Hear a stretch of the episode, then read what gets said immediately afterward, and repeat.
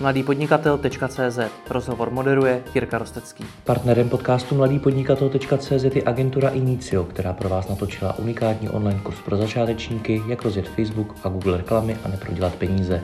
Stačí zadat do vyhledávače Inicio Akademie a začít studovat. Dobrý den, tady Jirka Rostecký. Přináším vám další rozhovor, který z důvodu karantény natáčíme na dálku, proto se omlouvám za sníženou kvalitu zvuku a obrazu. Tentokrát je mým hostem Vít Endler, který v minulosti pracoval třeba jako generální manažer MOLu a dnes se věnuje primárně platformě pro crowdfundingové financování Fingood. Vítku, vítejte. Zdravím vás, Jirko. Dobrý den. Díky moc, že jste si našel čas. Ještě před pár dny svět kolem nás fungoval jakž tak normálně, pak přišla různá vládní nařízení a během chvíle se všechno v podstatě změnilo. Jak jste tu změnu prožil vy? No, eh, ta, ta, ta změna má samozřejmě několik úrovní a několik rovin. Eh, v podstatě v té osobní úrovni to pro nás znamená určitě nějaké omezení, eh, zejména v tom, že se musíme nyní věnovat vzdělávání doma našeho potomka, což je jako asi psychicky nejnáročnější. A pak samozřejmě omezení toho, toho pohybu na druhou stranu třeba právě eh, v projektech, eh, jedním z nich je Fingood, tak my už jako dlouhodobě máme nastavenou to online komunikaci. Takže třeba z tohohle pohledu víceméně jsme ji jenom rozšířili a, a funguje to jako dál. Jo. Takže tam, Myslíte tam, mezi zaměstnanci teď? Přesně tak, jo, přesně tak. Samozřejmě to má trošku uh, vliv, nebo má to výrazný vliv potom na uh, vůbec to, jakým způsobem my komunikujeme s firmama, které chtějí financování, protože my tam vlastně si zakládáme na tom příběhu, jedeme do té firmy, natočíme tam eh, video o té firmě, natočíme rozhovor s tím eh, majitelem té společnosti. No a to je samozřejmě problém, protože to teďka není možný. Jo, takže z tohohle pohledu to samozřejmě je omezení a, a stejně jako vy, kdy v podstatě přecházíte na, jako na tu online, uh, online formu, tak i my hledáme cesty, jak uh, tohleto jako, jak z toho vybruslit ven a, a v podstatě ten provoz standardní nějakým způsobem fakt jako nezabrzdit. No. A jak to dopadá na samotný business Fingoodu? Protože já si nejsem jistý, jestli teď lidé budou chtít investovat do firem. Na druhou stránku spousta firm potřebuje financování. Jo, úplně přesně, jako asi bych to neřekl líp. teďka ta situace samozřejmě eh, je to jako bezprecedentní situace. Jo. Když se podíváme třeba zpátky těch 10 let nebo, nebo 12 let, kdy tady byla uh, finanční krize celosvětová, tak přišla úplně z jiného důvodu. Dneska je to, ta situace je opravdu jako bezprecedentní a myslím si, že většina z nás vůbec nepamatuje, že by něco takového bylo, že by bylo něco jako ve stylu nikam nechoďte, zůstaňte doma, jako buďte zavřený, jo, jsou vlastně veškerý business, ekonomika se zastavuje jo, v, v určitých oborech. Takže z tohohle titulu je to absolutně jako bezprecedentní situace. Uh, na druhou stranu, uh, já si myslím, že firmy potřebují peníze, speciálně jsou obory, které furt jedou dneska a naopak ta situace, která vznikla, na ně má Eh, i když to slovo zní blbě v současné době, tak má na ně pozitivní dopad, nebo pozitivní dopad na ten jejich biznis. A eh, pak jsou samozřejmě firmy, které budou potřebovat peníze i z toho důvodu, aby přežili tohleto období, které se určitě jednou vrátí do normálu, nebo eh, se bude vracet do toho normálu, akorát nevíme za jak dlouho. Takže tohle to jsou jako dva faktory toho financování. První je financování toho růstu, který v některých oborech ne, je a nastartoval se touhletou situací. A pak samozřejmě nějaké překlenovací období, kdy v podstatě máte společnost, nevyrábíte eh, nebo nemůžete prostě nabízet tu službu a musíte jako držet zaměstnance, musíte nějakým způsobem financovat ten, to přechodní období toho provozu omezeného. Ještě než se dostaneme k tomu trhu jako takovému, tak mě přece jenom zajímá ten Fingood. Co to teda pro něj teď je? Je to pro něj velmi těžký období, nebo naopak z toho dokáže těžit? Jak byste to no, popsal? Těžit, abych neřekl těžit. Samozřejmě pro nás je to těžký období. To, co my teďka děláme, tak my vlastně řešíme, protože investoři neinvestují. Investoři prostě dneska přemýšlí o tom, uh, jestli jako vůbec ty peníze dát. My máme drobní investory. Jo, a drobní investoři se v momentě krize z toho trhu stahují což si myslím, že úplně jako není správně, protože prostě v té krizi se má nakupovat, jo, ale tím nic jako neříkám, říkám jenom fakt, který je, investoři se z toho trhu e, dneska stahují a víceméně třeba probíhající aukci, kterou máme, tak se víceméně zastavila. Jo, to crowdfundingové financování, které tam bylo, se víceméně zastavilo. Z našeho pohledu je to škoda, jo, zrovna, protože je to firma, která dělá potravinářství. A oni v životě neměli takový objem objednávek, jako mají teď. Jo, to hmm. znamená, že oni dělají střívka, párky, tlačenky, salámy, síry a tak dále. A oni v podstatě měli třeba minulý týden největší objednávky vůbec, který kdy měli v životě té firmy. Jo. Takže to je třeba případ, případ toho oboru, který teďka samozřejmě funguje, protože lidi kupují ty potraviny a chtějí se předzásobit a je tam zvýšená poptávka. Takže eh, tady třeba jako já z pozice investora bych se neobával. Ale samozřejmě obecně ty investory se z toho trhu stahují a přemýšlí, co bude a jestli ty peníze mají investovat a spíš přemýšlí o tom, že si tu hotovost chtějí držet a, a jako počkají, co bude. Jo? Třeba za týden, za 14 dnů, za měsíc. Hmm. Co to teda teď sledujeme? Je to skutečně začátek nový velký ekonomický krize? No tak to bych chtěl vědět samozřejmě. Ale já si myslím, že ano, že to může být, že v podstatě eh, z mého pohledu eh, ten růst, který byl, ten posledních deset let růstu, jako ekonomického neustálého růstu, byl jeden z nejdelších historie, možná vůbec nejdelší, teďka jako přesně nevím, jo? buď to je to druhé místo nebo první místo a víceméně poslední dva roky se na, na nějakou recesi nebo, nebo krizi čekalo. Akorát se nevědělo, odkud přijde. A jako nevědělo se, jaká rozbuška to zapálí. A asi nikdo nečekal, že to bude tohle ale úplně přesně to může být začátek uh, recese anebo případně krize. No, vemte si, akciové trhy se propadly o více jak 30%, úplně jako z nenadání v podstatě, nebo začalo to, začalo to ropou a, a pokračovalo to pandemí. Uh, kryptotrh, ten se propad o jako více než 50%, ale jako dostávají na frak všichni. Jo. Minulý týden propadlo zlato o více jak 8,5%, což je nejvyšší propad týdenní od roku 86. Takže i takové ty jako jistoty, které tady dlouhodobě byly, jako právě třeba zlato, tak i takováhle aktiva jako padají. Jo. Takže já si myslím, že je to opravdu situace, kterou si myslím, že většina z nás absolutně nepamatuje a uvidíme, jak se to bude vyvíjet dál. No, když to takhle říkáte, tak jak na to máme reagovat? Máme se začít bát? Je, jakou k tohle tomu vůbec máme zaujmout emoci? Uh, já bych řekl, že musíme být uh, optimističtí já osobně jsem celý život optimistou a, a věřím teďka, že to zvládneme. Vidím tady spoustu jako věcí, lidi přemýšlí, jak se z toho dostat. Jo. E, zároveň přemýšlí, jak třeba pomoct druhým. Víme, že prostě máme extrémní nedostatek zdravotnického materiálu, ty roušky a tak dále. A najednou je tady akce šije celé, celé Česko a prostě ší se roušky, rozdávají se roušky. Takže to jsou jako věci, které naopak mě právě tím optimismem naplňují. Jo, pak jsou tady uh, lidi, kteří prostě pomáhají a podívejme se třeba na to, jak, uh, jak se vlastně ta společnost mění. Jo. Já, já bydlím na vesnici a uh, hnedka za barákem máme les. Chodíme tam celkem pravidelně, několikrát týdně, jedno prostě se pse na houby, zaběhat si. A já jsem v životě nepotkal tolik lidí v lese, jako teďka, jo, na tom posledním týdnu. Ale já, já si myslím, že to je jako třeba pozitivní věc. Že... Takže je nebe, nebezpečný, pardon, chodit do lesa momentálně. to si nemyslím, jo, v tom lese tam Dělám si legraci. Je ten čerstvý vzduch, ale, ale je to spíš o tom, že uh, je dost pravděpodobný, že se vrátíme k nějakým věcem a k nějakým návykům, který jsme neměli nebo který jsme třeba zapomněli. Jo. A to je třeba právě ten pohyb venku. Uh, to je třeba to, že teďka spousta lidí prostě musela zůstat doma, ať už má home office, nebo, nebo se budou přerušovat teďka provozy, takže ty lidi prostě budou doma. Takže třeba začneme si číst knížky, jo? začneme se třeba koukat na dobré filmy, takže to jsou takové jako pozitivní věci, které jsou. Začneme se vzdělávat, jo? protože ten čas prostě bychom měli využít na to, že se připravíme na tu dobu, která přijde potom. Jo? A pokud eh, máme teďka ten prostor časový, no tak proč se jako nenaučit eh, konečně ten eh, nový jazyk, nebo proč si nevzdělat nějakým dalším oboru. To si myslím, že je jako velká příležitost, protože ty lidi musí zůstat doma, Měli by zůstat doma určitě, myslím, že to je cesta, jak z toho ven. A třeba to vzdělávání, eh, sam, sam, samoedukace nebo prostě čtení těch knih je teď na to příležitost, která prostě ne, není tady normálně.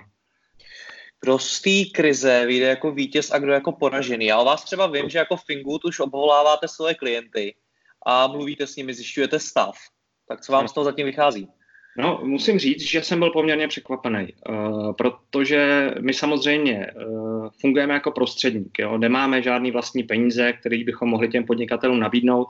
My nabídneme to propojení mezi investorem a, a tím podnikatelem. A ty investory samozřejmě se snažíme chránit, ať už tím, že uh, standardně prostě děláme jako analýzu toho podniku a, a risk analýzu, ale samozřejmě zjišťujeme i současnou situaci, kterou my potom jako přetavíme do standardního procesu. A, ta, a té situaci zjišťujeme prostě, jestli ta firma má zakázky, jestli má nasmluvaný uh, zakázky, jestli má zaměstnance, jestli jako funguje jim provoz. A musím říct, že uh, většina našich uh, klientů, kteří vlastně získali na, na Fingoodu úvěr, tak jako funguje relativně dobře. Jo, a je to přes různé obory. Je to, jak jsem zmiňoval, potravinářství, to je vlastně aktuální aukce, tak tam prostě jako objednávky vyletěli do, nahoru. Eh, pak tam třeba máme obor eh, zahradní nářadí, nedávno vlastně odfinancovaná aukce. A tím, jak lidi jsou doma, eh, já vím, že vy jste v bytě, jo, tak se vás netýká, ale, ale prostě ten, kdo má zahradu, tak je prostě doma a na té zahradě být může, že jo. A je krásný počasí venku, takže prostě objednávky zahradního nářadí, prostě sekiry, hrábě, to všechno frčí. Jo. Potom Eh, v podstatě bavili jsme se eh, se společností KPS, která dělá obytní ve stavby. Tam ta společnost eh, finančně velmi zdravá a má dneska objednávky na dva a půl roku dopředu, takže tam předpokládám, že to taky prostě jako ustojí. Jo. Mají dostatek hotovosti, takže jsou schopni prostě přežít to těžké období. Na druhou stranu třeba, třeba pivovary a malé pivovary, tam je to problematické, pokud nemají, pokud nemají pivo v lahvích. Jo, protože pokud jsou namíření na sudovou výrobu, no tak tam je to problém. Jo, takže oni musí rychle eh, přešaltovat ten, ten biznis na to, aby byli schopni stáčet do lahví a, a vymyslet ten způsob prodeje. Ale, ale zase to vidím pozitivně, jo, protože to jako vidím enormní jako snahu těch lidí vymýšlet jako kreativní způsob, jak ty biznesy zachránit a, a ten kreativní způsob myšlení jako ten biznis posune dopředu, ač, ač, jsme, ač jsme v nějaké situaci, která jako nevypadá dobře, tak si myslím, že právě ta kreativita se jako objeví. A myslím, že obecně čeští podnikatelé jsou jako velmi kreativní. A, a přispějí k tomu, tomu, že jako ty, kdo budou přemýšlet, kdo nebudou sedět na zadku a budou fakt jako něco dělat, tak z té krize výjdou silnější. A, a budou to ty vítězové. A pak samozřejmě, když se podíváme na ty obory, já jsem tady mluvil o nějaké zahradě, mluvil jsem, že potkávám v lese lidi, kteří jsem tam v životě neviděl, tak si myslím, že to bude nahrávat jako třeba sportovním nějakým jako vybavením nebo sportovním oblečením do lesa. Uh, hračky, že jo, děti jsou doma a uh, všechny jako způsoby extrémně dobře prostě zareagovala na tuhle situaci Česká televize, jo, která spustila vysílání pro děti, kde v podstatě jednotlivý ročníky jako učí. Jo. To, to, to jsou hrozně jako pozitivní věci a je vidět, že když se chce, tak jako ty lidi zvládnou neuvěřitelné věci v neuvěřitelně krátkém čase. Takže to se vracím jenom k tomu pozitivnímu. A obecně samozřejmě online, online business. Jo, všechny ty věci, o kterých jsem mluvil, ať už jsou to potraviny, ať jsou to věci na zahradu nebo prostě něco, tak, tak online business funguje. Já tím, že děláme business poradenství, mám vlastně dva klienty e-commerceové e-shopy, který funguje na, na českém slovenském trhu. A oba dva jako mají nárůst objednávek jako násobný. A to není jako, že by mm-hmm. zvýšili o 5-10%, ale to jsou jako desítky procent navíc objednávek, které k ním padají. A uh, protože ty lidi nepřestanou nakupovat. Jo, já jsem do e-commerce nastupoval v roce 2010, což e, v podstatě v Evropě byla, byla krize. A rozhodně jsme jako nezaznamenávali naopak, jako my jsme rostli krásně. Jo. A bylo to daný v té době, to bylo daný tím, že lidi chtěli nakupovat, ale protože si museli trošku utáhnout opasky, tak prostě nakupovali na internetu, protože v té době na internetu bylo zboží levnější než v kamenných mm. obchodech. Za těch deset let se to samozřejmě změnilo, protože to propojení kamenného a, a internetového obchodu v podstatě už je skoro dokončeno. A, a rozdíly cenové jsou smazány. Ale co funguje dobře, je právě to doručování. Jo? A ten způsob, že dneska to je extrémně dobře vidět, když ty lidi sedí doma tak e-shopy fungují a jedou ne na 100%, ale prostě na 150% a to zboží se doručuje domů nebo se doručuje do těch výden. A vlastně tahle ta logistika po celé té zemi funguje a funguje dobře. A to si myslím, že je prostě jako další obor a tam třeba budou potřebovat e-shopy peníze. A pokud jako tady můžu říct, tak ta investorská strana by se neměla bát toho, když se třeba na crowdfundingové platformě objeví prostě e-shop, eh, protože bude potřebovat peníze na zásoby, bude potřebovat vlastně, mohl by prodávat mnohem víc, ale nemá co, protože má vyprázdnění sklady, tak i tu investici udělat. Protože tady si myslím, že obor jako e-commerce, obor potravin, jo, řekněme zahrada, ať už, jsou to, ať už jsou to zahradní nářadí nebo třeba, já nevím, semena, substráty, hnojiva a tak dále. To jsou věci, které budou fungovat, když lidi budou sedět doma. Hmm. Deskové hry, knihy. Určitě. Uh, nicméně, ať už se daří nebo nedaří, tak v podstatě teď je velkým tématem, jak získat vůbec kapitál na podnikání. Uh, co byste teda v této situaci firmám doporučil, když jste před chvílí třeba zmiňoval, že investoři neinvestují? Jo, tak uh, stát v tomhle trošku něco dělá. Jo? Českomoravská rozvojová záruční banka by měla eh, poskytnout takovou, je to trošku jako náplast na zlomenou nohu, jo? protože nejdřív to bylo 600 milionů korun, který stát uvolnil, eh, dneska ráno se to navýšilo o další miliardu, velmi pravděpodobně se to bude navyšovat dál, bude to z nějakých operačních programů, se ty peníze budou přelévat. Jo? Je to lepší než nic, ale třeba oproti Německu, které se vlastně rozhodlo jako tu ekonomiku podpořit eh, obrovským objemem peněz. Jo. Je to 16% z HDP, tak my nejsme ani na procentu. Ale eh, takže jako takové to překlenovací financování, tam si myslím, že může být pro OSVČ, pro malé střední podniky, Českomoravská rozvojová, eh, Českomoravská rozvojová teď to zase jsem zapomněl, banka, tak, tak tam si myslím, že to jako rychlí, rychlí ty peníze jako asi být můžou. Ale to, co si myslím, že bude potřeba udělat, bude potřeba, aby stát v podstatě eh, pomohl těmhle těm podnikatelům získat úvěry u komerčních bank, anebo právě třeba od eh, drobných investorů na crowdfundingových eh, platformách. A to jediný může udělat tím, že se zaručí za část těch úvěrů, protože ty investoři hledají jako silný zajištění a, a samozřejmě se budou bát té, do té eh, společnosti investovat, ale v momentě, kdy tam bude zajištění státu, tak to je velmi silné zajištění a, a ten trh se může tím letím rozhýbat. Jo. Takže to je třeba to co, my, to, co my právě řešíme a určitě bychom to chtěli nabídnout, takže hledáme tu cestu, jak vlastně to zajištění pro ty drobní investory, kteří by chtěli investovat, ale bojí se, tak jako zajistit. Jo? Aby ta investice byla relativně bezpečná a, a třeba bychom ji víc pojistili, než, než je standardním způsobem dneska. Takže pokud byste uh, teďkon uh, měl před sebou podnikatele, který mu ve firmě hodně rychle docházejí peníze a potřebuje je rychle získat, tak co byste mu doporučil? Jak jsem zmiňoval, tak asi bych, uh, asi bych nejdřív zkusil úplně co nejrychlejší peníze jdou. To znamená, pokud ten podnikatel má dneska nějaký kontokorent, kreditní karty u své banky, tak rozhodně to využít. Jo. Hmm. Zároveň je potřeba snížit výdaje. To je to, co třeba my děláme vlastně ve všech jako společnostech, ve kterých jsem aktivní. To znamená, uh, snižujeme výdaje na marketing, protože víme, že ty zákazníky nepřilákáme. Pokud vím, že je přilákám, tak to samozřejmě smysl nedává. Vy prostě to, o čem jsme mluvili, a e-commerce business.